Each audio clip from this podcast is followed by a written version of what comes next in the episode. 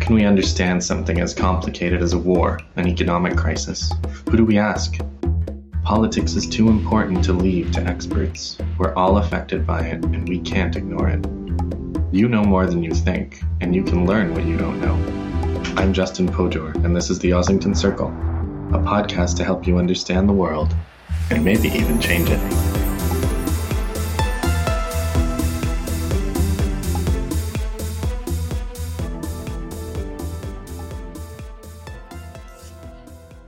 Hello and welcome to the Ossington Circle. I'm very excited to be here today. I have Judi Rever on the line. Judi Rever is the author of the new book, In Praise of Blood The Crimes of the Rwandan Patriotic Front. Um, this book is, for me, I've been studying uh, the Congo and when you start studying the Congo, you realize you have to study Rwanda. Uh, so I've been studying the Congo and Rwanda since probably around 2009, really extensively, and and quite a bit before that too. And for me, this book is like fills in so many of the missing pieces that I had not um, had, or that I had to get a little piece here and a little piece there. And and the evidence in this book is so solid it's so well researched, and also, um, as I will be praising Judi, it's also really, really well written, and it's it's like a really fast and and uh, and really moving read. Um, so I, am really excited to have Judi on to talk about the book and and kind of go through not just the book but also the whole story of Central Africa in the past I don't know 30 years or so.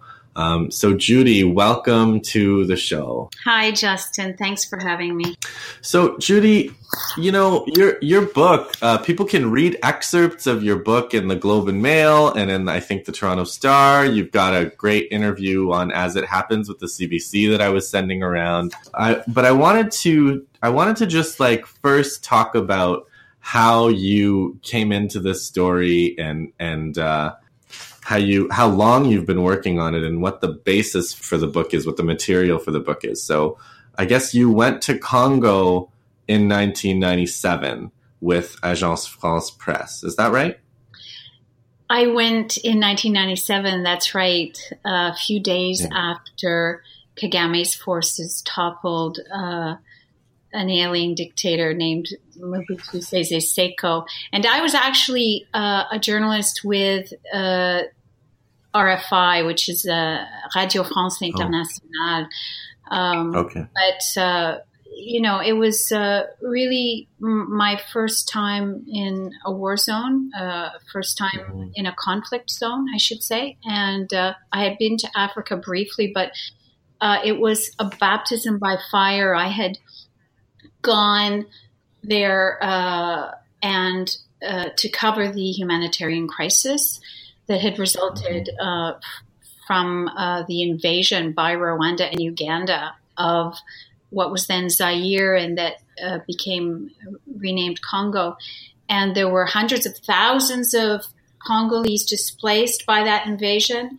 And uh, of course, uh, Kagame's one of his principal aims was to bust up the um, attack and, and disperse uh, more than a million Hutu refugees, Rwandan Hutu refugees that had settled in eastern Zaire after the genocide. And he wanted to get at them, control them. And, and then there was a whole uh, other story about um, attacking them. And so I went directly into Congo and ended up in uh, the forest of Congo with local humanitarian workers. And they were uh, doing mm-hmm. uh, about twice a week at that point uh, very uh, difficult journeys into the forest to locate survivors of attacks by Kagame's mm-hmm. army of Rwandan Hutu refugees. And so these were um, uh, kids, well, not kids, they were young people in their early 20s um, that I was with, and they were from uh, Doctors Without Borders, UNHCR, the UN Refugee Agency, and the Red Cross, and a few others. And so I went in, and uh, that's where we were. We were south of Kisangani um, and uh, near uh, an old railroad uh, in, in, the depths of the forest. And so you can ask me about that a bit more. But then there was that. Uh, it, it, was really quite. Um, chilling as some of those search and rescue missions, which I happen to be a part of briefly. You have this paragraph on page five where you say, "Over the over the past five years, I've devoted myself full time to understanding the dynamics of Kagame's violence prior to, during, and after the genocide." Uh, this book is a testament to the courage of some 200 direct and contextual witnesses of RPF crimes, including officials who worked at the UN tribunal, uh, setup in the aftermath of the genocide. So you've been talking to victims, you've been talking to participants, you've spoken to people who could literally be characterized as killers, you've spoken to investigators. Um, so you've really looked at this story from almost every angle. Yes, I, I have. There were, you know, I, I put the uh, the uh, sources into four categories, if you will. I mean, you mentioned it. Mm-hmm. The first group of people who gave me compelling evidence uh, of war crimes committed by Kagame and his forces were those victims in the jungle more than 20 years ago. Uh, I collected very riveting and disturbing testimony from them, also from local aid workers. We saw a lot of international expats in the region who did not want to talk about what they knew was going on. So what I got was directly uh, from the victims and local aid workers from Congo. Then, uh, in the intervening years, I met a lot of uh, Hutu victims uh, throughout uh, Europe, uh, North America, and also in Africa because I traveled in Africa a- after. Mm-hmm. Um, mm-hmm. Then I moved on to uh, because I had to understand some of these crimes in. in um, I had needed more anecdotes. I needed to understand the dynamics and methods used. So I realized mm-hmm. the only way I was going to understand that was to go inside the RPF. And the way in which I did this was to locate, find people who had been part of the Rwandan Patriotic Front and its army, the RPA, and interview them about what they knew. And I found people, and I found people who uh, not only knew about these crimes but were directly involved. Some of them had testified at uh, international tribunals. Some of them had not. So there was that. Those are the three principal um, sources. And then there was another layer that happened in the last five years. I got access to confidential documents from the UN from uh, some some were um, uh, you know testimonies from uh, trials, but uh, the most illuminating were from a special investigations unit that was set up clandestinely to investigate these crimes by Kagame's troops, but then buried the evidence and, and didn't actually prosecute uh, him or any of his commanders. What I want to do, Judi, is I want to kind of take us back um, historically very early, like 59, 60, 61, Congo, Burundi, and Rwanda all become independent. And in Rwanda, there is this revolution, and it's like a Hutu, it, it's billed as a Hutu and democratic revolution because Hutus are the demographic majority, and that group kind of argued that if if it was a democracy and people vote, uh, then the Hutus should be in power. Um, historically, the Tutsis were kind of a privileged caste, uh, favored by the Belgian c- colonialists.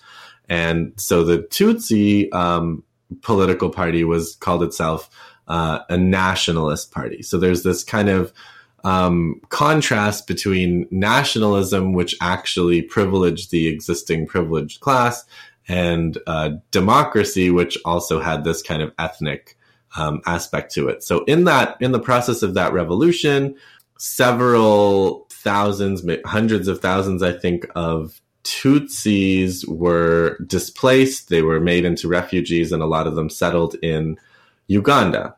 And some of these Ugandan refugees were children, among them Paul Kagame himself, the current president of Rwanda.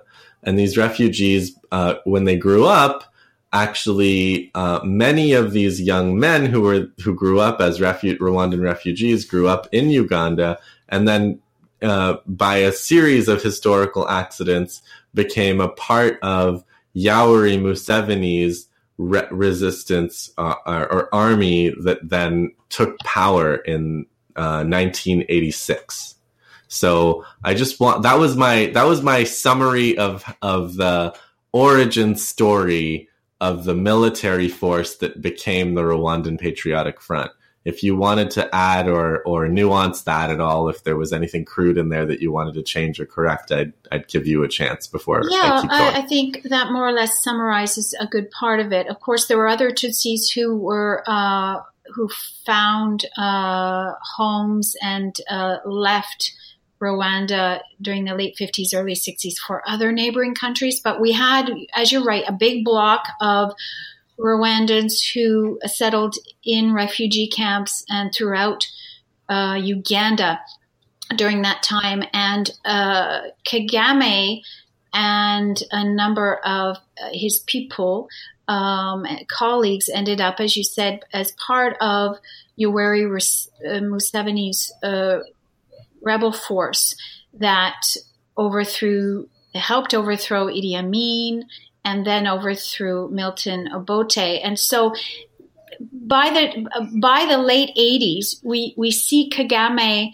um, and and his uh, Rwandan counterparts, uh, soldiers and officers, as an integral part of the Ugandan army. Yeah, th- uh, the figure that I have is there were about twenty percent of Museveni's forces when they yes, were rebels. Yes, yes. and so what you're seeing there historically as well, and this is very important. I don't emphasize this enough in my book, perhaps, but the the tactics that Yoweri Museveni mm-hmm. and his rebels, including those Rwandan men, um, learned and used yeah. during the rebellion were, were key yeah. uh, features of how the Rwandan Patriotic Army uh, uh, waged war initially in 1990 in October and onward when when they invaded Rwanda when they decided that they were going to reclaim their space and reclaim their their homeland. Yeah. So um, they benefited. They were part of the Ugandan army, and of course, when they invaded, when when the Rwandan Patriotic Army invaded and waged its uh, invasion war, they had at least initially the support of the considerable uh, support of the Ugandan military. Yeah. So let me let me just go through some of these tactics and methods that were characteristic of the Ugandan, but it was called the Bush War from 1981 to 1986 that put Museveni, that ended with Museveni in power. So in particular, the strategy um, that Museveni had was kind of like uh, leftist methods of organization, uh, you know, like that that you might read in Mao or the Vietnamese, but not leftist redistributive politics. So one quote was, uh, this is from a military history by Cooper and Fontanellaz, 2015. Uh, although the National Resistance Army, that's Museveni's army, used a typical leftist vocabulary and was organized along classic Leninist and Maoist patterns, its ideology was first and foremost nationalistic. It never attempted to implement any kind of radical social changes. Um, and sim- the RPF followed that pattern as well. Now, in terms of tactics, um, there were there's some important assassinations that Museveni's forces did. Uh, there was a commander, Major General David Oyite Ojok, who was killed in a helicopter crash in 1983, which was a major victory for Museveni. Um, there was, uh, again, I'm going to quote a, this same military history. Uh, torture, rape, and murder of civilians support, suspected of supporting the other side. Uh, and then um, when Museveni was in power in 1989, they fought a, count, a counterinsurgency campaign in northern um, uh, Uganda, and and at this time, Kagame himself and Fred Rwigema, another major leader, were heavily were in the high command of Museveni's military.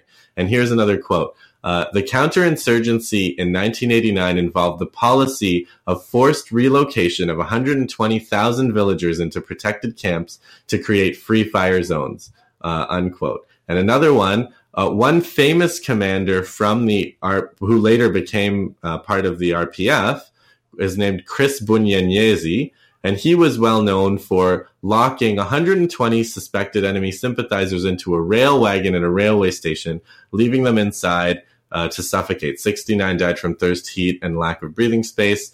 And in these camps that they created, an average of 15 people died each day as a result of harsh living conditions and endemic outbreaks of cholera and dysentery. So these are all, when you read these things that were done by uh, Rwandan commanders who later became the core of the RPF in Uganda, and you see that they were doing this as part of their insurgency and as part of their counterinsurgency in the in 19 uh, you know in the late 1980s it's the consistency is pretty remarkable. Yes, I mean, and the interesting thing is you uh, you mentioned the late '80s. You have a campaign by Museveni and his uh, army against uh, Northerners, against the Acholi people. This is an ethnic group, and you have, I mean, and Robert Gersony is a is a consultant who, uh, from war zones, and he he documented some of the the terrible atrocities um, that were difficult to explain going on uh, in northern Rwanda against the Acholi uh, that in some ways radicalized elements of those people.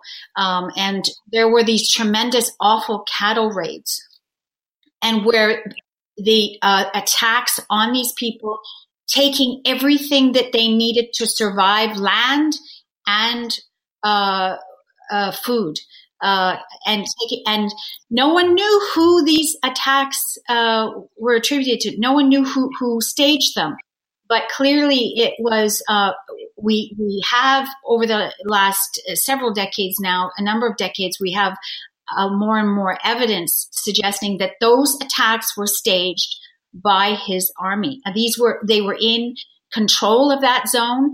They had pushed these people to the brink, relocated them, as you mentioned, and and taken away their livelihood. So, the, I mean, that's just it. it it's uh, not as graphic, obviously, as I could make it, but those those, those were documented staged attacks. And in fact, uh, just before your book. Uh, last year, there was a book by Helen Epstein. I don't know uh, if you know this book, Another yes. Fine Mess, it's called and it's specifically about U.S. and Western support for Museveni, uh, and and you know ends up talking quite a bit about uh, about Rwanda and Kagame as well because Museveni and Kagame are so close. Um, but one of the things one of the things she talks about is actually uh, some eyewitness accounts of those exact raids. So the raids um, in Uganda on the Rwandan border that happened just mm-hmm. before mm-hmm. the invasion.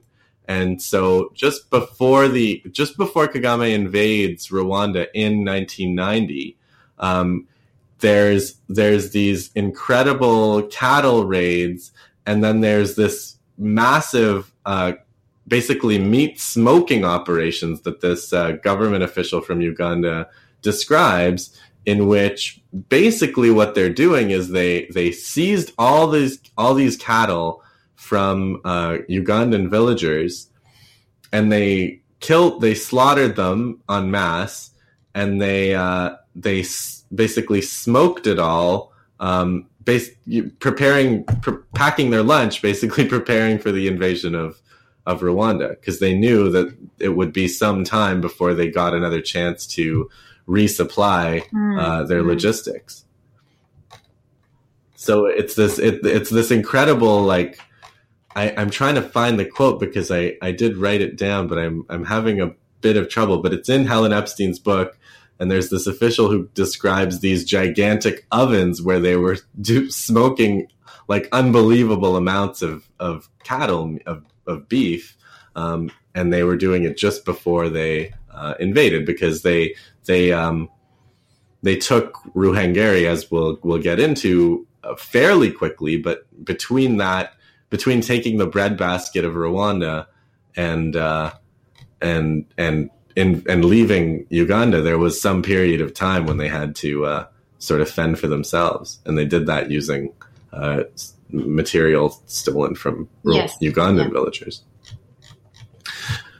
So now, um, now I now I want to switch to Rwanda because uh, Rwanda in the '80s was actually um, ripe for the picking in a couple of ways. One way is there was a politically there was a democratic movement for multi-party democracy that was starting to pressure um, the president Habyarimana to to allow a multi-party system. And economically, uh, there had been some there had been a famine, but also there had been a structural adjustment that made the famine way worse. Uh, you know, organized all by the IMF and the World Bank, the International Monetary Fund and the World Bank.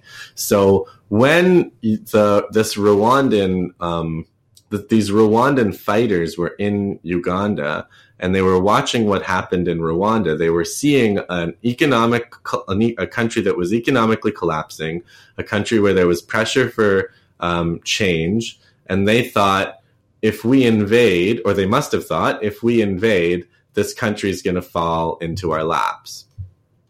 So, can you can you tell me a little bit about what you found out about the debates within the RPF prior to that invasion, prior to when they invaded Rwanda well, in 1990? It's, uh, it's, it's not something I've explored very deeply, but I do, do know in speaking with uh, uh, many of the founders of the RPF, uh, you know, they, they were clearly uh, cognizant of Habyarimana's gesture before they invaded, uh, international announcement and gesture gesture that he was going to accept uh, the, in principle, the return of all these Tutsi refugees. So this uh, uh, this was something he was pressured to do. He waited too long to do this, uh, but under the Arusha Peace Accords and uh, uh, under um, which came later, of course, but under you know the conditions, there were economic conditions to receiving aid. And as you mentioned, economically, uh, there were uh, so many problems and there was deep uh, food insecurity uh, in, in, Rwanda. So basically, Habyarimana was forced to uh, make a lot of concessions, and uh, he agreed that Tutsi refugees would come home. Now, the founders I spoke to said they did not trust him, and so they felt that um, that was an empty uh, uh, announcement, and that he would use delaying tactics uh, to uh, to actually um, accept this, and so it would it turn out for it would turn out to be years before uh, people in the RPF would ever find uh, their place. And so, but the other aspect to this is, I mean, this is all really speculation. You know, when people say what would have been, I, I think there are a number of, uh, even at that stage, uh, hardliners, hardline members, Kagame and others, Nyamwasa, who uh, wanted to reclaim power, uh, pure and simply. So you, you had some of the more democratic or progressive members of the RPF who were skeptical, but who felt that they, a time had come to go back, and this was the way to do it. Fred Rwigema was seen as somehow more of a moderate, and then you had Kagame and his hardline wing, who uh, believed, according to a lot of people I've spoken to, believed at you know taking back power at all costs for see minority. So, um, and then you saw those um, that struggle play out after uh, after the RPA, uh, uh, after the invasion. Fred Rwigema gets killed very quickly. Kagame is over in the United States. Fort Leavenworth. Yeah. yeah. Fort Leavenworth in Kansas. Lo and behold, he's over there during uh, an, an incredible event in history when his army uh, invades uh, Rwanda. Paul Kagame's in the U.S. Um, and take what you will from that. And and uh, Fred gets killed on the battlefield in in eastern Rwanda.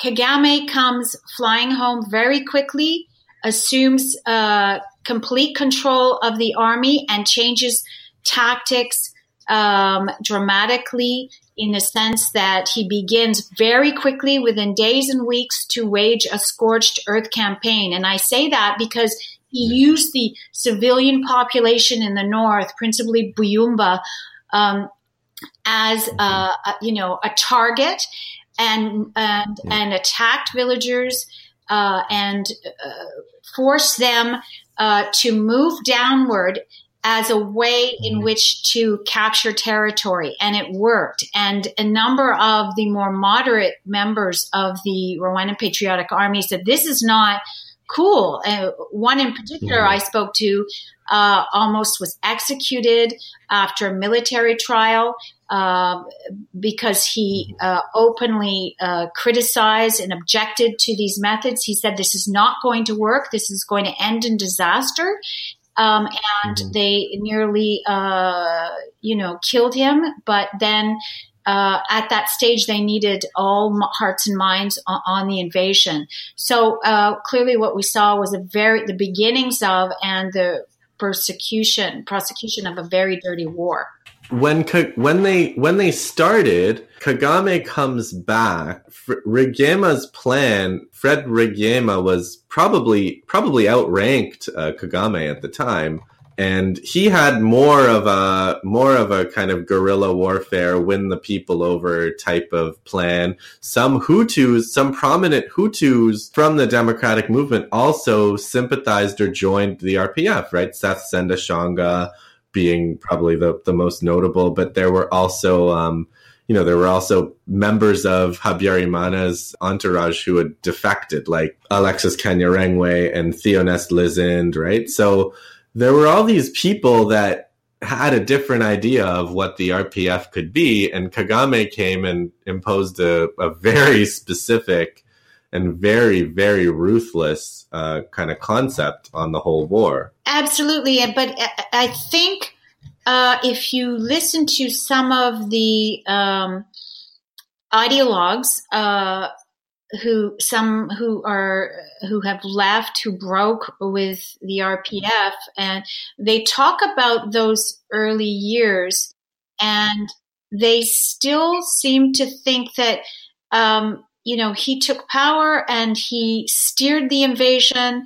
He was kind of a military strategist, but it it it it um, ended up successful in a sense where he had uh, they pushed Rwanda to the brink in a sense, but then they managed to negotiate themselves a very good position in terms of they they held Rwanda hostage and they they basically uh, had Habyarimana by the throat in the sense that, you know, by the end of it, in 1993, um, there were a million uh, Hutus displaced in camps. Um, and uh, the Arusha Accord uh, had been uh, negotiated and set up so as to give uh, Tutsis, Kagame, and his commanders uh, very much uh, a high percentage of control of a future army in Rwanda after uh, the broad-based uh, government was going to be in place. Had Habyarimana not been assassinated, so they they they actually achieved militarily and politically uh, many gains, astonishing gains. It was described as kind of a maximalist approach that actually worked uh, uh, in convincing the international community that these people, that Rwandan Patriotic Army, Kagame, these people needed to be listened to. One element of how they did this was through Western military and financial support laundered through Uganda. Here I'm just reading again a, a, military book by a military history called the just called the Rwandan Patriotic Front 2015 Fontanellaz Cooper. The resources obtained from the Rwandan diaspora could never have been sufficient to cover the needs of an entire army in regards of arms and ammunition. This is where Ugandan support was as important in regards of provision as a place for delivery for equipment purchased abroad, much of surplus Ugandan stocks mysteriously disappeared in RPA depots. And at this time, 60% of Uganda's foreign currency resources came from foreign aid. So, uh, one observer, I think it was, uh, yeah, Gerard Prunier, who I have many problems with, but he wrote in 1995 that the World Bank contributed unwittingly, unwittingly, to the RPF victory in the Rwandese civil war. So what was so in those in those years we you we were just talking about 1990 to 1993 uh, Kagame when he took over he had 5000 soldiers by the end he had by or you know by 1994 he had 25000 and they were supplied through Uganda uh, through essentially various covert and um, laundered kind of programs where the West would supply Uganda and the Uganda Ugandan weapons would somehow mysteriously end up in the hands of Kagame's forces. Well, I think uh, basically uh, the Rwandan Patriotic Army was uh, recruiting and, and training people from everywhere, from all over the diaspora, from Burundi, from Congo, and uh, from uh, uh, you know the whole region, not just Uganda. But you're right. The the actual um, funding of the military. That I mean, the United States was backing Uganda strongly at that point. Remember, I, Helen puts this uh, very clearly. She explores this. I mean, you have Museveni, who the United States saw as a key ally then uh, against the, the against Sudan. Museveni had developed very close contacts with Sudanese rebels, and the United States saw long term uh, Museveni as a pivotal person in its in its geopolitical wars, in its geopolitical strategy, gaining oil, gaining access to areas of the world, and so uh, Museveni was not only getting a lot of development aid from the West, but getting military supplies. And I mean, it, it becomes a, a, a big debate among Rwandans the extent to which uh, Ugandan arms and ammunition and soldiers were used uh, directly by Kagame's army in the invasion war. But I mean, we can we can uh, debate the nuances of that, and some people within the RPF will disagree about the percentages. But basically, they uh, the RPA got substantial substantial support from Museveni's army uh, that re- had received uh, clear uh, backing from the United States. Also, because you mentioned recruiting from Burundi and Congo, and there's an interesting kind of I wouldn't say maybe split, but um, a kind of a hierarchy within the Rwandan Patriotic Front where the Ugandans who are Anglophones are kind of at the top um, that's Kagame's group. And then there are Congolese Tutsis and Congolese, uh, you know, Rwandophones, the so-called Banyamulenge, who are Francophone, who are in a little bit of a lower position in the on the hierarchy, and, and likewise with the Burundian Francophones, right? Yes, I think um, you know it, it, becomes crude these categories, but I can give you just uh, briefly vulgarizing how how how the RPA was set up and how all the other Tutsis and another, you know, the Hutus were grouped or viewed in terms of a hierarchy. The Ugandan wing, um, those are Rwandans who were raised in Uganda. The Ugandan wing were the most important. They decided uh, the strategies of war, and they were the ones who owned and one and felt that they had the most to reclaim and the sense of entitlement. Um, so they're the most important. They're at the top. then uh, there were various shades after that. The Burundian uh, Tutsis, uh, the Tutsis who had been exiled to Burundi uh, because of their ties to uh, the former monarchy and a lot of the royal um, uh, lineage there of Tutsis were seen as second. And uh, you see a lot of the, the Rwandan commanders now who married Burundian Tutsis. So those were the Tutsis who grew up in Burundi. They married a lot of these women. So there, that was second category. Then Congo was, was seen, the Congolese Tutsis, the Tutsis who had gone and lived in Congo were, were third. Then the interior Tutsis a fourth category, less important, more contempt for the interior Tutsis because they were seen as having aligned themselves with Habyarimana and stayed there. So there was a lot of mistrust among the Ugandan wing uh, uh, for the interior Tutsis. And then, of course, the Hutus were on the bottom. Yes. Yes.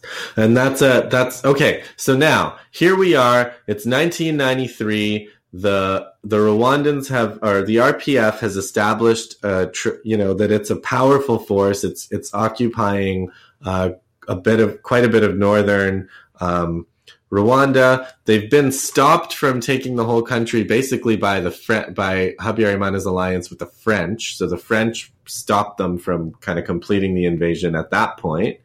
Um, and and the United Nations comes. So we have Romeo Dallaire, uh, head of this United Nations force. He is told he's going to take a command in uh, Rwanda, and he says, "Oh, Rwanda, that's in Africa, isn't it?" Um, and and he goes he goes over there. Uh, we've we've both read his book, uh, and we were both struck by the same um, passage in 1993 where he's going up to northern Rwanda for his first meeting with Kagame. He passes through this horrific scene at a refugee camp of thousands and thousands of Hutus living in this in this squalor.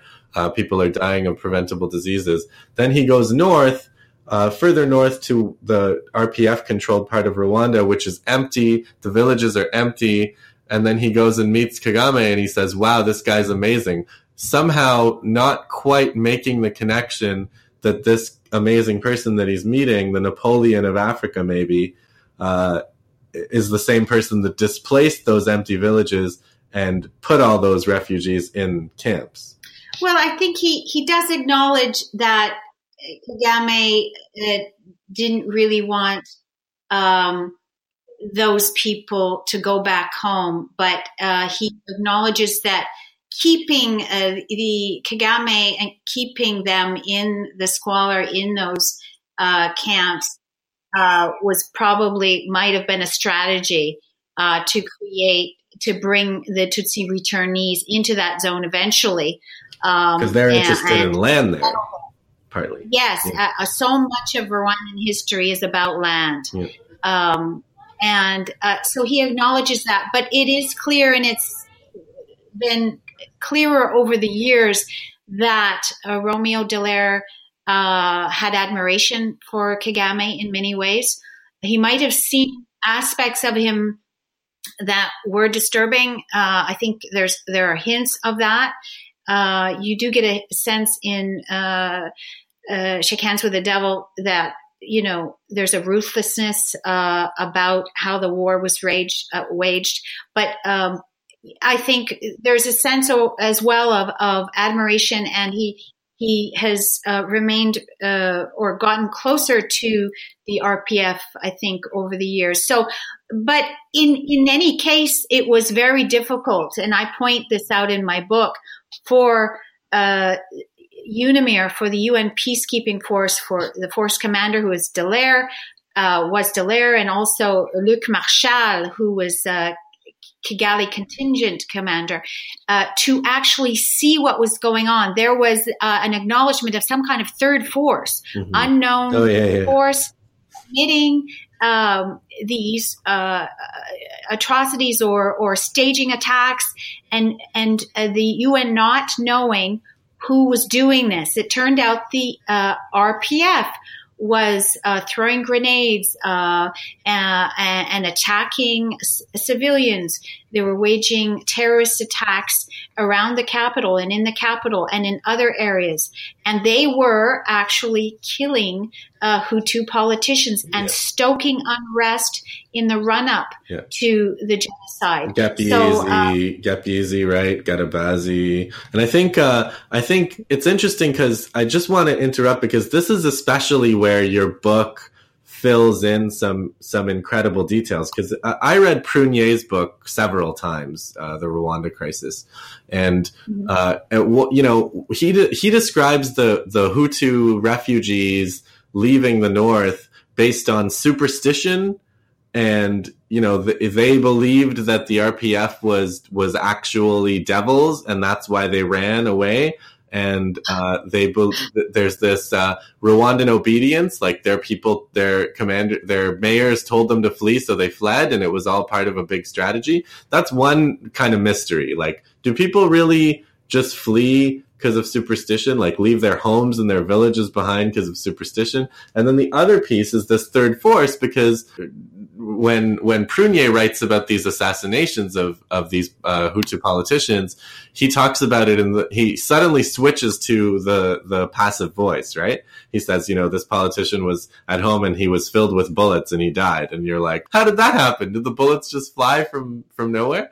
And the the last little piece before I read your book, the only idea that I had of what was going on was from Amadou Deme, who was Dallaire's intelligence officer, and he Deme doesn't think that it was a mystery at all. When he talks about it, he says everybody knew that the RPF was doing these assassinations and these grenade attacks. But can you talk a bit about why the Hutus were actually fleeing from the north? Well, what the RPF was doing to make them flee? Uh, before the genocide, yeah, they, the RPF was um, uh, uh, firing on, uh, basically killing uh, them in their villages. La- initially launching uh, savage raids. Then, um, in order to gain territory, there were all kinds of um, tactics used. They would not only kill people but they there, there was some burning of their homes, um, just pushing Hutus out of their uh, their villages. By the time, uh, as the war uh, wore on, you had these large displacement camps, and the RPF uh, at that point started to uh, unleash uh, they, they, you know, then they started to fire on the camps, if you can imagine. And so the camps progressively, if you could see this, the camps progressively would have to move. And by 1993, there were a million people in these camps. And I interviewed a lot of uh, Hutus on that invasion war, um, and there were all kinds of stories. Um, and some of them were so graphic and, and disturbing. But one of the priests that, that I met in Italy had uh, lived in Rwanda's north for years before the invasion war, and he lived during uh, the invasion war. And he was he was in these camps a lot of the time or around them, and he was uh, seeing the level of suffering uh, in some of these camps. And he he said it was biblical. Uh, children had no access to food. Um, uh, the uh, sanita- sanitation was dire. Uh, it was very dangerous. Um, there was, you know, there were rampant diseases.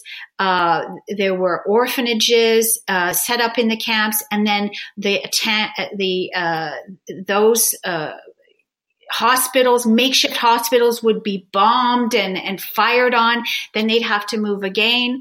Um, uh, an MSF worker, a nurse uh, who I talked to, said that he was in was trying to provide aid with MSF teams, and he said the the kids, you know, the, the conditions, social conditions, but also the sanitation conditions and and food insecurity was so uh, horrific that some of the men started getting drunk on, you know, uh, all all sorts of uh, of beverages, and the kids were, you know, playing in in uh, in very unsanitary conditions. So it was it was um, so uh, dire that these these camps were uh, places where uh, some youth started to uh, form groups and radicalize. There was a lot of anti Tutsi sentiment in these groups, but there was you know this was not as as uh, Prunier might describe about uh, super, you know superstition or being afraid of Tutsis of the RPF. This was about a war and people were afraid uh, and trying to survive and living uh, in in in under terrible conditions and uh, being taken prisoner essentially in in their own uh, in their own homeland. If you if you understand a little bit about civil wars or, or war situations, people flee massacres. And there there's a there was a very specific strategy of getting people to flee through massacres in, order to clear these territories. And and it was it was very effective. Kagame was very good at it. So presenting it after the fact as a mystery is is really uh, it's kind of offensive. So we're getting close to 1994 and there's still this problem that Kagame has, which is that the United Nations and the French won't really allow a, a complete invasion uh, when the while these Arusha Accords and these peace accords are in place, and while there's the possibility of a democratic solution. Habyarimana, the president of Rwanda, most people think would have won a democratic election even in 1994. So this presents a problem that I guess people that you talked to in the RPF told you about how Kagame planned to solve this problem, namely through the assassination of Habyarimana. So can you talk a bit about how, you know, because there's a story that Habyarimana was assassinated by hardliners within the Rwandan government, but you have amassed a lot of evidence, and in fact, there's there's a lot of evidence that the tribunals have that indicates that it was it was Kagame. And uh, can you just yeah can we get can we talk about the assassination? Yeah, of I mean, you mentioned it briefly that I think people who looked at this very clearly understood that even though the RPF had negotiated a really good deal uh, under Arusha for uh, sharing power, controlling half of the military in, in power sharing government. They knew uh, fundamentally that down the road, when elections were held, they the RPF would not be able to hold on to power, and that's what it wanted. I mean, power at all costs.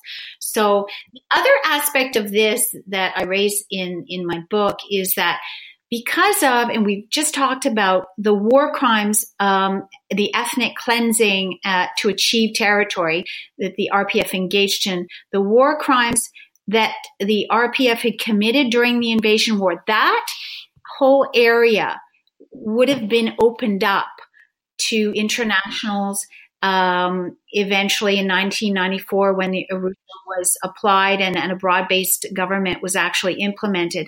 And I think, you know, the uh, Habyarimana government and people within that government had been documented, documenting rather the the loss of life and they, they had come up with figures they were coming up with figures of 30,000 uh, and that's probably conservative of people who had been killed during the invasion war in the north and so Kagame stood to um, be tried for those crimes during the invasion war. So we have two reasons. They would not be able to hold on to power in in any way uh, post Arusha. Uh, they would not do well in elections because of their minority status and reputation. And possibly the senior commanders, including Kagame, would be tried for war crimes. So we go back to how are they going to resolve this? And so um, the analysis that I have is from a number of people, but also documents. I mean, they're documents about who is uh, uh, documentation that shows the most compelling evidence regarding the uh, assassination of Habyarimana come from two sources. The, uh, the first source is 2006, the indictment by the French judge Jean-Louis Bruguière. And he indicted um, several uh, RPF commanders uh, based on uh, a, a, fair amount of testimony by former RPF informants, um, which uh, showed that Kagame had uh, assembled, uh, had had discussed in a number of meetings it, uh, their plan to assassinate the Hutu president. Then they assembled uh, uh, a team uh, to uh, handle missiles. Uh, the RPF already had access to Soviet made missiles that Uganda had purchased in the late 1980s. And so they had a number of these missiles. And um, also, and, then the missile members that uh, uh, apparently got together uh, at the beginning of April 1994. Those names were given to Bruguière. And so, uh, with a rundown of the area uh, in Kigali where they uh, launched those missiles. So we had um, a, a, clear scenario, a, a compelling evidence from him in 2006. And when I got a hold of some confidential documents from the UN, uh, from the Special Investigations Unit, uh, which had uh, collected testimony from a number of RPF informants. Basically, I found the same uh, scenario, the same uh, preparatory meetings being held by Nyamwasa, uh, and Kagame and a number of others, uh, the uh, training of a missile team, uh, the same names that Bruguière mentions are basically in the document that I uh, accessed. And then the same scenario, Masaka, the area uh, of a, you know, choosing a farm in Masaka, an area of Kigali, to launch the missiles so uh, this is a tremendously interesting corrobor- uh, corroborating evidence. Now, there was also uh, at some point a technical ballistic and acoustic report that was released uh, uh by a judge uh, named Marc Trevidic. Uh, and um, that provided uh, indications that the uh, missiles that were used to kill Habyarimana to uh, bring down his plane were probably not fired from Masaka.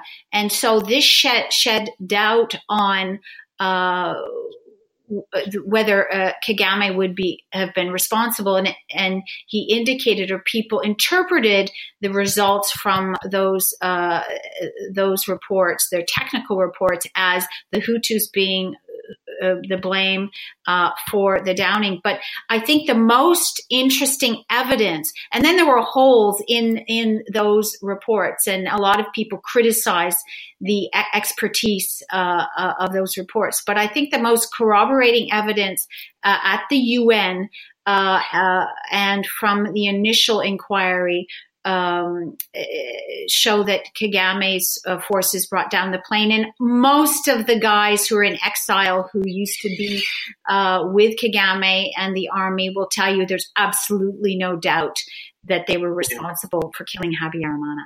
Yeah, I read I read this account in uh, Abdul Ruzibiza's book because uh, he also kind of puts that all together. So I the, now the the downing of the plane, the assassination of Habyarimana, and also uh, Cyprien Ntaryamira, the the president of Burundi, uh, and uh, and several many other people from from the government uh, of Rwanda.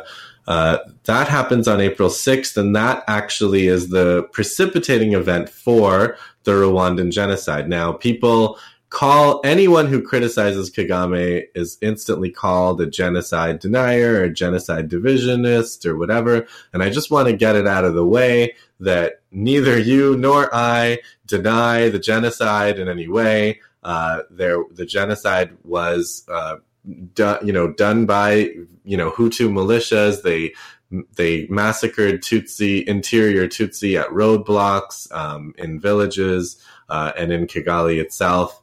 So um, I just wanted to kind of say that, and and we can kind of now just get into what happened um, after the April sixth uh, assassination, what, during which um, the so-called genocidaire, these militias were committing massacres against Tutsi civilians, while at the same time the RPF now is completing its invasion and in the process is also massacring Hutu civilians on a scale that I think prior to your book uh, was only known to very few people. And now that your book is out, will be known to still probably few people, but hopefully more people. So, can just do you want to just talk about those dynamics of like what was going on with the genocide and with the RPF massacres at the same time? Well, just briefly, uh, j- just before the uh, the plane uh, was brought down, just before the plane attack, we have RPF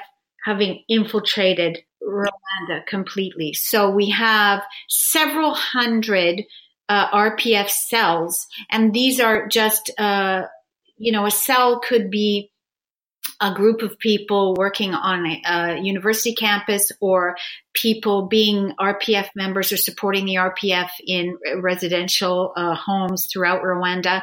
But we had several hundred RPF cells uh, throughout Rwanda. We also have uh, technicians or RPF commandos having infiltrated Hutu militia. So what we have is a Hutu militia, uh, like the Interahamwe, was the youth wing of uh, the MRND, the ruling party, um, and the Hutu militias were responsible for the vast majority of violence against Tutsis during the genocide. Now, the RPF had infiltrated these uh, groups. And so when the uh, genocide started against the Tutsi, um, we have some of those uh, those commandos assisting directly in killing Tutsis at roadblocks. And partly, I, I partly I just want to go back to that point that we made earlier, which is that the Ugandan Anglophone kind of Kagame group doesn't necessarily identify that strongly with the with the interior Tutsis that stayed in Rwanda, that grew up in Rwanda, were francophones, and are thought of by Kagame in some sense as collaborators with with the Hutus. So there's an element of they don't even really identify very strongly with the with the people that were killed in the genocide. No, that's right, and uh, they they're to some extent, depending on the members, there was com- contempt and mistrust of interior Tutsis by the Ugandan wing. Okay. And so, uh, Tutsis, uh, as far as the RPF was concerned, the hardliners of the Rwanda Patriotic Front, um, it was all right to sacrifice uh, interior Tutsis for the greater gain, the greater gain being power and eventually uh, reclaiming or taking back uh, territory in order to resettle uh, uh, Tutsis who had been forced into exile uh, over the last, you know, decade, several decades. So uh, we have um, Tutsis as the genocide were on being used as uh, stock and trade, as fodder, because they were the killing of Tutsis enabled um, the RPF to solidify its moral authority. You see, um, because we had Kagame leading a, uh, a Tutsi army uh, against forces um, as it as it became, you know, in the in the its propaganda war, leading a, a, a war, waging a battle against Hutu genocidaire, and so uh, the Hutus, the hardline elements, namely the, I mean, you have the Hutu militia and hardline elements uh, of the state, especially on a local level, killing Tutsis, and Kagame being the commander of the Tutsi forces, he became uh, the person seen as saving the Tutsis, even as he was, of course, uh, sacrificing them. And so um, his his people, uh, the RPA became associated with, uh, you know, uh, use that victimhood to solidify. And the more Tutsis who died, uh, it, it, it, seemed that it, it um, paved the way for him to um, increase this kind of authority, and and it brought him, uh, you know, it, it, enabled him that special status. So. And- Well, yeah. I mean, there was resistance, of course, to killing Tutsis in a number of areas, and the genocide against Tutsis started uh, at different times over that three months um, in, in, different zones. But at the same time, we have uh, the RPA already holding, uh, already controlling most of the north, and very quickly going down the eastern side of the country gaining territory, seizing territory very fast. So behind the front, in the rear areas, they started killing uh, with uh, an incredible level of organization and zeal. They started killing Tutsi peasants. Uh, they they targeted uh, Hutu community leaders. Uh, and they killed peasants uh, in their homes, but they often uh, invited them to meetings, would gun them down, uh, kill them, or put them on buses and take them to uh, the eastern park of Akagera. So they were committing a very well organized, orchestrated uh, effective uh, uh, genocide against the Hutus in those areas that were quickly seized. So going from north down the eastern side, then going down in the south, and then coming back up. And in every area that they captured in the rear, they would um, kill Hutus, and they did so massively. And again, this was documented shortly after the, the war and the genocide by Robert Gersony, who was consulting, I think, for the UN. Um, and he wrote a report where he estimated, uh, what was it, 10,000 people were being, again, conservatively estimated at something like 10,000 a month for each month. So probably 30 or 40,000 people um, that were being killed in this way by uh, being called to meet mass meetings and then murdered at the meetings. Uh, Hutus that were being murdered uh, at these meetings. Um, they were they were uh, fired, you know, open fired upon uh, in their villages and and uh, and just massacred. Also, the characteristic tool that we think of for the genocide is the machete. You know, killing somebody a, with a machete at a roadblock but they uh, the RPF, as you describe in your book, had this specific tool, the uh, agafuni, I think it was called, which is a sharp hoe that they use to to bash people's skulls in. So they even had their own kind of characteristic symbolic weapon, and and they would tie people up in this specific way, which also they did in Uganda, and you can read about in Epstein's book. Um, so there are there are these there's these specific kind of patterns of atrocity that are characteristic of both uh, you know i don't to use that language both sides uh, in uh, during this during these these three yes months. depraved and st- sadistic uh, inflicting the maximum amount of pain on the enemy uh, yeah and trauma yeah and like long-term trauma to get people to to flee to get people to be passive uh, to get people to kind of like submit to whatever the ruling party wants after the after the massacre is over. Yeah, I mean, yes, of course. And you mentioned Gersony, and his report came uh, quickly on the heels of the genocide. Um, but he only actually went into one third of Rwanda's communes. So, uh, you know, the, the the figures, the estimates of the numbers killed were obviously um, incomplete, uh, conservative but incomplete. And uh, and, yeah, uh, yeah. And but, I, I, I did want to mention just uh, Stephen Smith for Liberation talked about piecing together lists with Seth Sendashonga, and and their estimate was about 150. Kagame's forces killed about 150,000 people during those 100 days. Well, yeah, and uh, it's it's not clear to me how how they come up with. It's very hard to, to get estimates uh, in Kagame's Rwanda of how many people were killed. Um, and there's a whole other story to that because they have changed um, uh, administrative districts and um, the names of a lot of uh, the communes, um, and now they have. Uh, you know, built Rwanda or changed administrative borders, and they have provinces instead of uh, prefectures. But um, if you look at Gersony's findings, um, you know, it clearly it was the beginning of something very important, and those findings were uh, buried. Uh, he spoke in a verbal briefing of a genocide uh, perpetrated by the RPF against Hutus. Um, and he detailed uh, in his field notes uh, some of the tactics.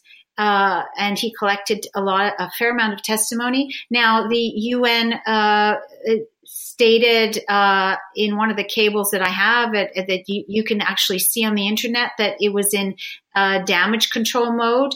Um, and uh, a number of people said we we don't really uh, believe that this happened, and so they buried it. Um, and at the same time, though, there was another cable. It's not as if the United Nations uh, and embassies, Western embassies, did not know what was going on. In May, uh, in the eastern edge, uh, southern edge of Rwanda, uh, the middle of May, we had a UN protection uh, report cable uh, uh, that was released or passed around, collected by Refugees International, showing testimony of Hutus fleeing RPF zones and talking about the wholesale slaughter of their people. People being killed in their homes or put on buses and disappearing, uh, people uh, being dumped in the Akagera River. And so that was, this was information and testimony and evidence that was known uh, during the genocide that the UN buried as well. Uh, and they knew that the RPF was uh, committing these atrocities because it was in complete control of that area at the end of April. So, just to get briefly back to the strategy, I just wanted to point out as well, which you which you talk about in your book, repeatedly, repeatedly uh, the Rwandan police. So not all of the Rwandan army or police were on side with with massacring the Tutsis with the with the anti-Tutsi genocide. Uh, th- they were begging uh, you, the UN and through the UN Kagame for local ceasefires so that they could stop the militias and put them down um, suppress them and stop the civilian massacres. Uh, and Kagame repeatedly refused to do that because Kagame was winning. So there was uh, there were repeated attempts on the one side by the Rwandans, and then again when when the proposal for uh, United Nations uh, UNAMIR two, when the proposal for a, for a UN force to try to stop uh, the massacres, uh, Kagame again said, if any such force comes, the RPF will fight it. Uh, all the people that could have been killed have been killed, and all you would be protecting is the genocidaire, and we will not stand for that. Um, again, because militarily, such a force would have preserved some kind of uh, power sharing, whereas Kagame knew that militarily he could take the whole thing. Well, that's right. I mean, he, uh, he he didn't want, first of all, he didn't want anyone to know what his troops were doing in areas uh, that he controlled. And so, so non-intervention was central to his plan. And, and, you know, you mentioned he threatened the United Nations, said, do not deploy, do not get in our way. We will shoot at you. So, I mean, the propaganda later, he'll, he'll, he'll constantly say that the the international community abandoned Rwanda during its darkest hour.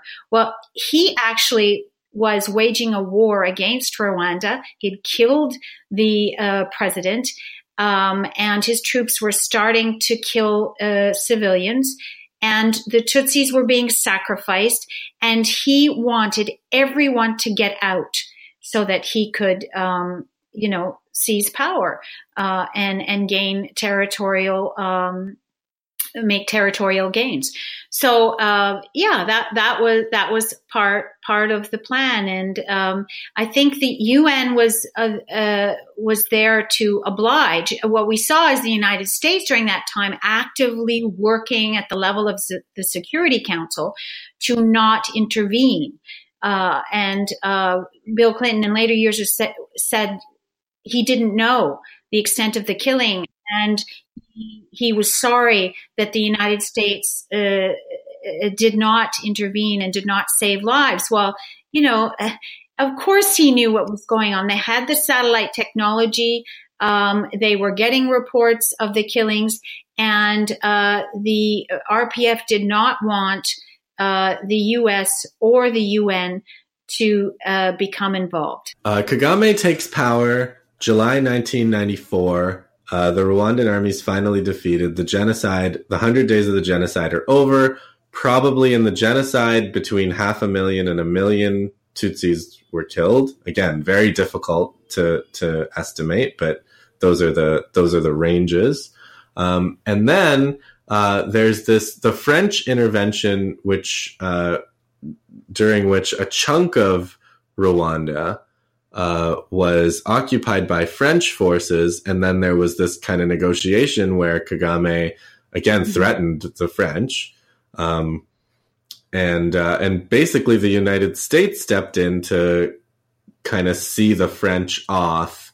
Um, in the meantime, what one to two million uh, Hutus again fleeing through some most authors say it was just some complete mystery why they all fled because they just heard bad stories about the RPF but in fact they were fleeing uh, the the threat of massacres and the and the many massacres mm-hmm. that the RPF had committed and they fled into Zaire and so now um, there's the former turquoise zone in Zaire from late 1994 on which is again now a whole other set of atrocities on an even bigger scale uh, is Kagame starts to do. So if you want to kind of pick it up from there. Well, the um, you know there was in June when the French arrived uh, in Rwanda, they created that safe haven zone, um, and um, Kagame was uh, not happy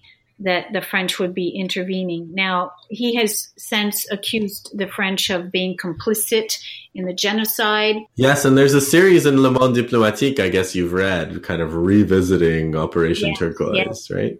And so, uh, also the American media, in particular, and academics, uh, you know, in their echo chamber, repeated a lot of what the RPF initially accused uh, the French of, which is allowing a safe haven and allowing uh, protecting armed Hutu elements and protecting them and allowing them to get away into Zaire and then being active in the camps. So uh, in Zaire afterwards, we have that going on now. A lot of Tutsis that did survive the genocide have told me that the French saved them, that they owe their lives to the French, Opération Turquoise and also Hutus were saved by Opération Turquoise. And after the genocide, uh, François Mitterrand, who was president, talked about a double genocide. So the French have, uh, I'm actually for them opening up their archives, get get an idea. But one of the things the French have said, or people who were involved in Opération Turquoise said, if we open up our archives, then let the Americans do that too, and the Canadians. So let's just get everybody's uh, agreement to to open up the cables, the intelligence briefings, and what we know was happening. And I actually think that the French uh, have not released their archives because they prefer to maintain uh, close ties with the Americans. They don't want to show what was really yeah. going on. So anyhow, François Mitterrand says there was a double genocide, a, a number of Tutsis, but not enough. Uh, were uh, protected and, and saved under Opération Turquoise, which really didn't get going until sometime in June. So there had been a lot of Tutsis already killed by then, um, and Hutus as well. But there, this was some kind of intervention. So uh, then, as we say, we you, you mentioned all these Hutus en masse. A number of them, at least 1.2, ended up in Zaire. There were other uh, Hutus who ended up in other countries on the eastern border. But the Hutu refugee camps became problematic for a number of reasons. There were armed Hutu elements in those camps. The extent of their organization and, you know, how active they were is an open question. I've uh, spoken to aid workers who were in those camps, especially in Bukavu, and she said she did not see any real organization of armed elements in Bukavu. Now, uh, Goma in Mugunga, I think there were probably more organization of armed elements there, but clearly all the refugees I spoke to in Congo and then in later years told me they were not held hostage by Hutu armed elements. That was, you know, propaganda came from the U.S. They, uh, the RPF, they stayed in those camps in Zaire because they were survivors of the attacks during the gen- genocide by RPF forces. Yeah. And they were afraid of being finished off if they went home. And what had happened is the RPF was luring, and the UNHCR was trying to get them to go home. The RPF was luring people to go back home. And there were waves of Hutus from those camps that went back from 1994 onward. And uh, there were uh, considerable authentic reports that were coming back to Hutus in those camps in Congo, that the Hutus that returned disappeared, were disappearing, especially the men. In 1996, uh, and even before, uh, the RPF, they were killing systematically young Hutu men. And in some cases, they were putting them in, they call them containers, but they were just big, big uh, trucks and packing them in trucks connecting pipes to the exhaust pipe and then piping in carbon monoxide into these trucks. And these men would die of, of carbon monoxide poisoning. These are reminiscent of the gas vans that the Nazis used yep. uh, during. World War II uh, against the Jews. And, you know, it recalls those tactics that, that the RPF used against Hutu men, young men and older men. That's not the first time the RPF used Nazi tactics. I mean, I described the mobile forces that the RPF used against Hutu civilians uh, behind the front. And those were reminiscent of like the Einsatzgruppen uh, during World War II, the Nazis as they were uh, going through form, uh, the Soviet Union.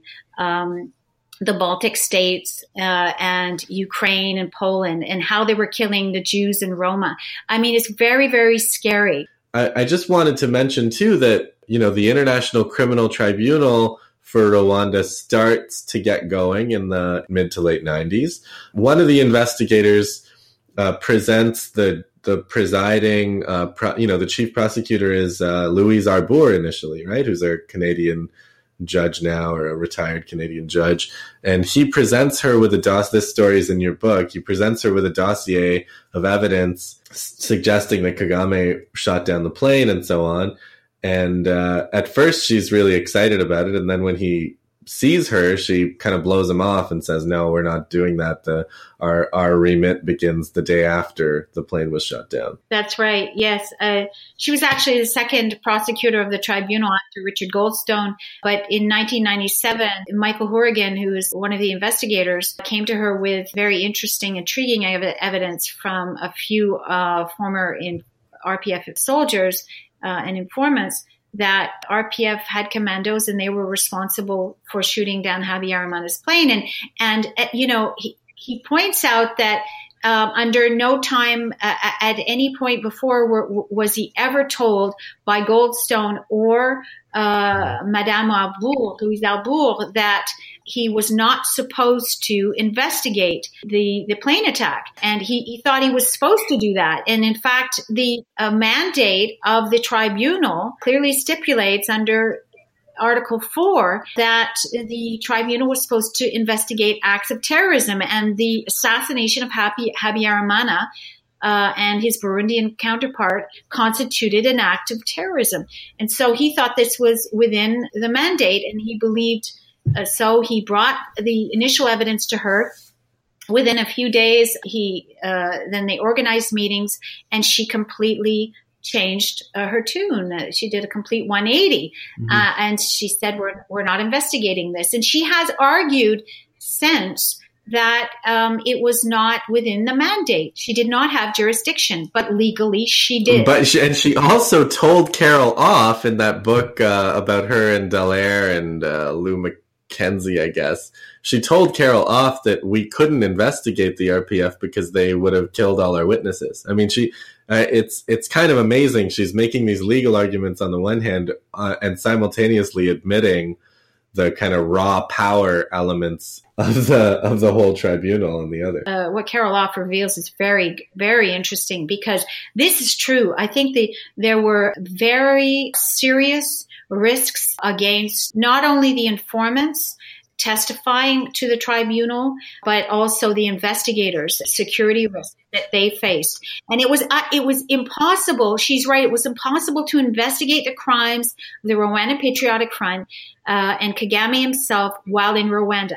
But I mean, that's not enough. You can't just say that. I mean, we're not going to investigate these crimes because it's hard. Okay, I thought you were yeah, a tribunal. It doesn't, yeah, it doesn't hold hold water. Um, the issue is that I mean, as soon as Del Ponte, uh, her successor, Carla Del Ponte, uh, Swiss uh, woman. Yeah, I read um, her book too. There's a scene in her book where she goes to see Kagame and he tells her, "You, I don't want you to do this anymore," and she sort of backs down. I mean, she admits it in her own book. The issue is that okay, we you can we can investigate crimes while in Kagame's Rwanda, but we'll bring our teams, we'll, we'll set up the, the strategy differently and we'll interview informants who have fled. Mm-hmm. So, I mean, that's what she did. And she collected in, in her early years, over 2001, 2002, a, a, a, substantial amount of prima facie evidence. And she, unfortunately for her, she announced to Kagame yeah. that she would have indictments ready in, in, a year. And he said, by hell, you won't. Mm-hmm. And so, I mean, it became a power struggle. Instead of getting her house in order, I think she, she announced, you know, basically what she was going to do. And then there was some backpedaling. She needed his cooperation to, um, get, uh, some, uh, suspects who were uh, Hutu, Hutu genocidaire suspects. She needed them transferred and she needed cooperation of Kagame to move uh, the investigations against Hutu hardliners ahead. The UN needed to show results, right? A lot of this is political, right? You need to try uh, to prosecute the most uh, serious crimes. They wanted to show results at the tribunal. They needed to. They needed to prosecute uh, Hutu suspects for committing genocide against Tutsis. So there was that uh, element to it. And also, um, basically, at the same time when Del Ponte said she wanted to go ahead and she had this evidence, United States decided, no, we're not going to let her go ahead. They had her removed. And she has described this in her book. I have provided a document in my book to show that the U.S. ambassador for war crimes at the time, Pierre Prosper, did a deal. He struck a deal and he basically said, um, you know, there are not going to be any international prosecutions. The ICTR will hand over its evidence of RPF crimes to the Rwandan government. So can you imagine? It, yeah. it was handing over, it wanted to hand over to the Rwandan Justice, Ministry of Justice, the evidence of RPF crimes. So that is the, we're handing the, the evidence of crimes in the henhouse over to the Fox for, for investigation. Yes, it's let, let the killers investigate themselves. He, uh, when I spoke to him, he said, Oh, no, that's not a de facto deal that I uh, negotiated. It was part of some kind of complementary strategy. I mean, he, he spun it as that. But he didn't have any jurisdiction to make that deal. You make that clear in your book. There was no there's no basis for him to do that. And yeah. people who had worked at the office of the prosecutor at the tribunal said it was an illegal deal. He had no authority to do it. But because Carla Del Ponte was not signing off on that deal, that proposal. She was, in her mind, and according to many people at the tribunal, removed. Now, he says, no, she wasn't removed because of that. She was problematic even at the Yugoslav tribunal, but they certainly let her continue to be prosecutor at the Yugoslav tribunal. So uh, clearly she was a, a, an obstacle she was removed. The, the fact of the matter is, under Hassan Jallow, who succeeded her uh, as uh, chief prosecutor of the tribunal, no indictments were ever uh, issued. No prosecutions were ever carried out against Kagame and his commanders. And in fact, some of the some of the other prosecutions stalled, right? Because uh, you know some of the high profile ones would would probably have involved opening up that file on the assassination of Habyarimana. I was just I'm just the end of Andre yeah. Guichaoua's book kind of talks about this a little bit. Yes, yes. So um, it was like the United States wanted to clear the deck, but they certainly wanted didn't want to open up that can of worms. And so you, you saw at the end of 2015 when the tribunal wrapped up, and there's only residual mechanism dealing with the remaining cases. More than 60 cases, convictions at the ICTR were uh, against Hutus somehow linked to the former regime. None, none were Tutsis linked to uh, the RPF. So that's international justice, all these cover ups. And then meanwhile, within Rwanda, they built these unbelievable prison system that jailed hundreds of thousands of Hutus. Ten, uh, more than 10,000 of them died because of the horrific conditions. There's a book, uh, can't remember the, uh, the author, but the, someone went into these prisons and they're, they're, the scenes they describe are, you know, people are just walking around all day. There's literally nowhere to sit or stand. The bunk the bunk beds are stacked in this way. There are some people who have to walk all night long because they call themselves the night walkers because they literally have no place to stop and sleep. And and so that and then they had this Gacaca process, right, where people tell their truth mm-hmm. and uh, and are so there's the there was like an infrastructure essentially for assuming that every single Hutu was guilty which has mm-hmm. kind of ad- been adopted in the Western media too. Like if you say Hutu, the next word association is genoc- genocidaire, probably in, in most of the West. So it's like an entire group of millions of people that have been assumed guilty uh, including by like some of the best organizations out there, like Médecins Sans Frontières kind of adopts this line, I'd say. And so within Rwanda, there's there's this going on, and you you've described a little bit. You know, we both read Anjan Sundaram's book too about the mm-hmm. kind of place Rwanda is now. Um, do you want to just talk a, a little bit about like post genocide Rwanda? Um, yeah, Anjan's book is uh, great in in showing the level of fear and silence uh, and the, the, the way in which people are frozen in that country and can't talk about what's really going on. Yeah, I think the prisons were. I mean, they're so the conditions were so inhumane, uh, difficult uh, not only to describe but to even fathom um, how people lived and died in those prisons, the overpacked prisons, because it was. I mean, we saw glimpses of the conditions uh, probably the best voices trying to tell the rest of the world what was going on. Unfortunately, like Andre Sibomana, he died. He was um, a human rights activist and a journalist, and he was in Gitarama, and he was going into those prisons and um, speaking with prisoners and uh, and trying to sound the alarm about what the RPF was doing after the genocide, what it had done even during, and he was collecting testimony and lists of names, and he was doing this with the prisoners and doing it secretly uh, among civilians in Gitarama. I mean, he died. So it seems like so many voices and and so many opportunities to shed light on on on some of these crimes were were, were silenced. And so this was part of, I think, Kagame's strategy, I mean, theater and and and and um, also whipping up a hot genocidal process. You know, he was part of the initial genocidal process, fueling it, fueled it, but then after the genocide, look at these massive masses yeah. of guilty people. This guilty is masses. what we're dealing with. Help us. So it actually fed into um, all yeah. the, the international suspicion of, of, Hutus as an ethnic group. It also uh, it, uh, helped solidify Kagame's impunity because he received a lot of international support to rebuild Rwanda. Yeah, yeah, and and his his argument is basically if you don't support me to do all this, then then I'm just holding the gates against another genocide. These people are waiting to kill us all again. Yes, and the Gacaca was instrumental in. I mean, they became a not only a way to settle scores, but also bribe people, coerce people into giving testimony. So you have, you know, uh, a lot of uh, Tutsis who legitimately were telling their stories. So there's a whole portion of, of people who are telling their their stories about what they experienced at the hands of like Interahamwe or or, or uh, neighbors.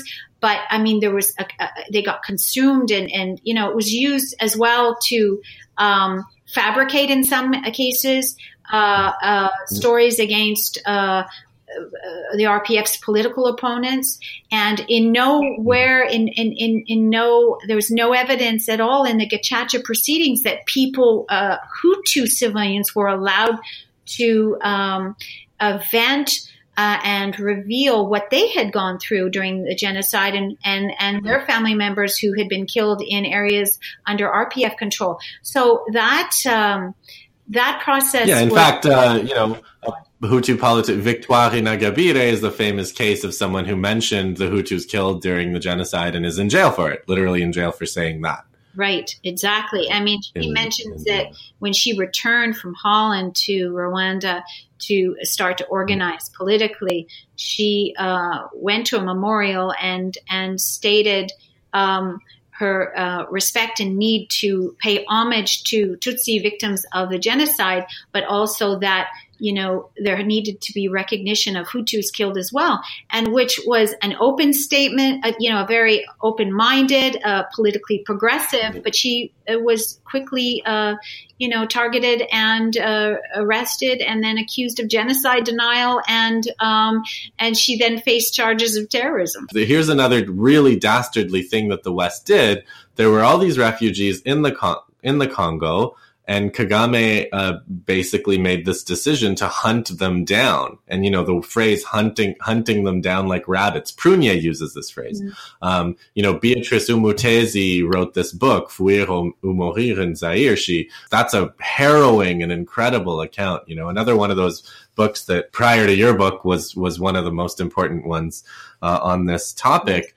The U.S. had these satellite photos where they showed these hundreds of thousands of refugees one day. And then once I guess the decision to hunt them down was made, the US sort of said, oh no, that never happened. There's there's only a few tens of thousands of refugees. And I think the Oxfam worker said something like, you have airbrushed hundreds of thousands of people from history and the airbrushing of people from these photos actually preceded their their physical destruction, their their mass murder in Zaire from uh, these same kinds of death squads that were hunting the Hutus down in in Rwanda. You know, you talk about that a bit. Uh, quite a bit in your book, the the Congo side of the war, which was going on at the same time as the tribunal and at the same time as uh, as these um, the jailings and, and so on within Rwanda. All of that was happening. It was a very um, explosive time. And, you know, the UNHCR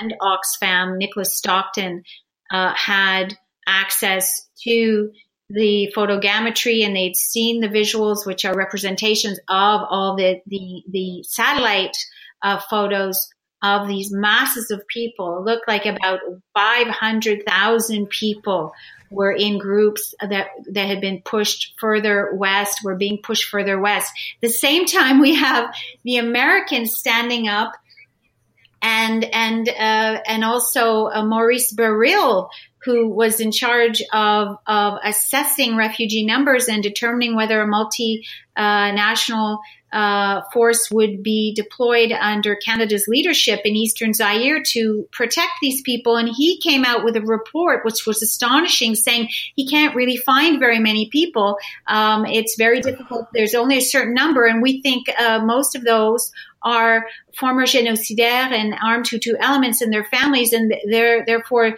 uh, you know, they would not want to go home anyhow. So we don't really see a need for this force. And so there's tremendous amount of uh, political positioning and obfuscation, denial of, of what was going on in the ground. Stephen Smith, as a journalist, was there in, uh, you know, he was overhead looking at helicopters he was appalled when Maurice Baril gave his press conference and released these findings.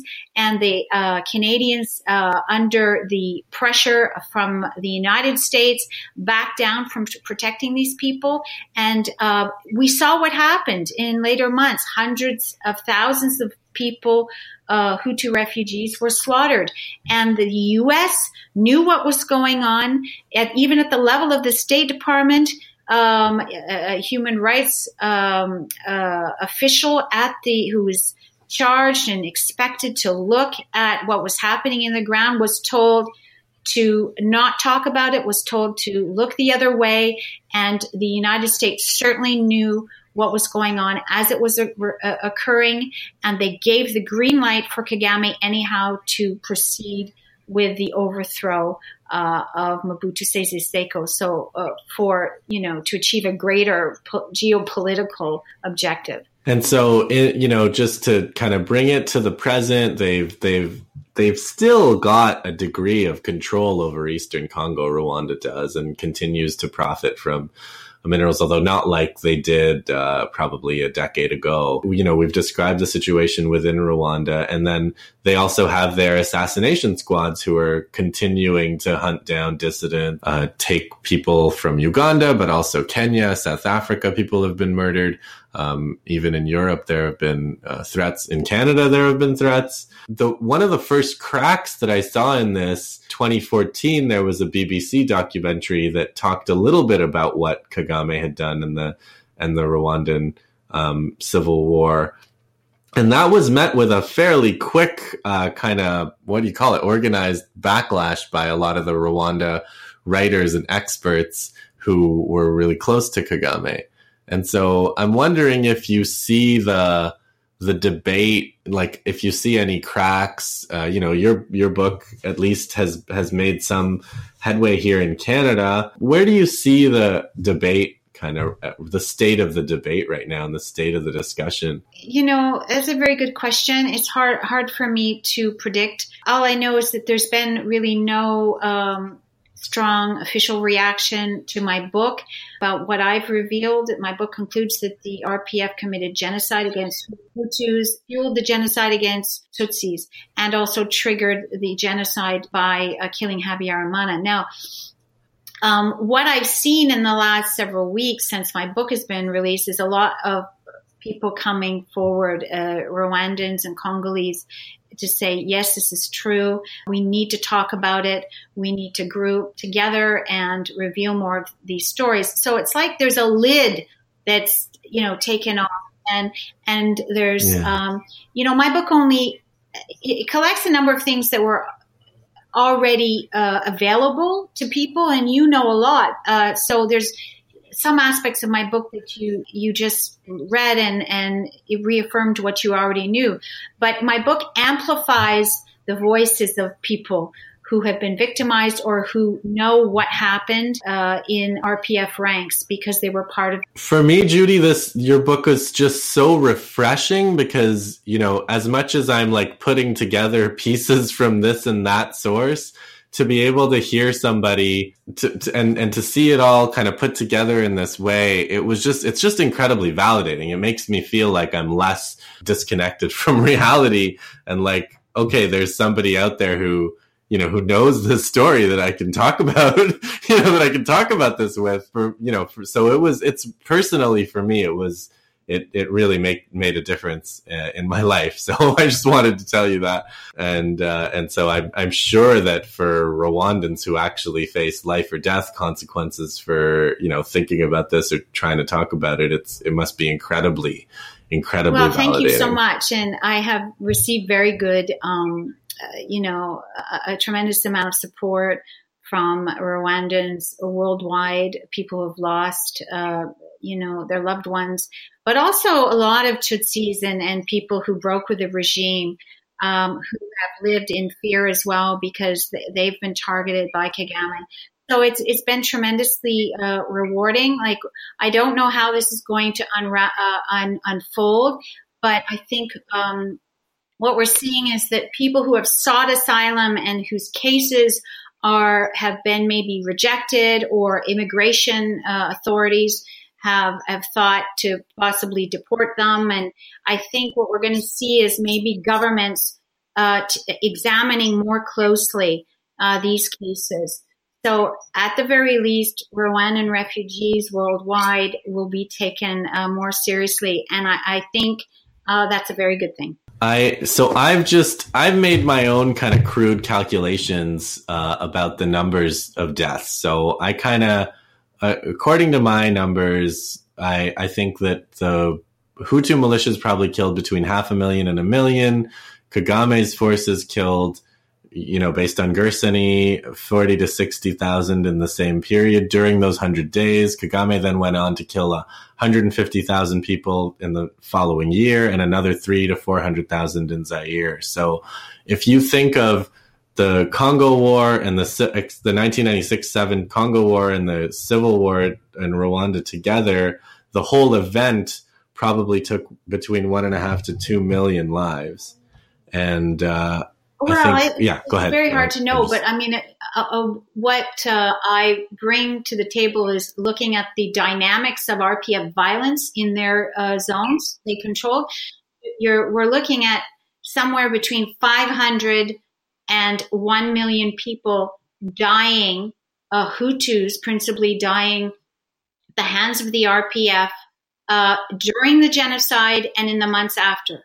So possibly up to a million. Theogene Rudasingwa, who was the head of the RPF Secretariat, says probably uh, upwards of a million people, Hutus, died, um, were killed by the RPF uh, over the course of three months during the genocide, but also in the months after. That's an incredible amount. And uh, uh an investigator at the tribunal told me at least 500,000. So we're dealing with numbers that are really high. Then, of course, he went after several, he possibly killed, his troops killed several hundred, at least 200,000 or more in Congo later. Um, and then the war unleashed over several years uh, many victims, uh, resulted in many victims through uh, not only violence but war related causes. So several million people died. So the legacy of Paul Kagame, the number of victims uh, due to uh, his succession of wars is is so high that it, it's it's hard to even fathom.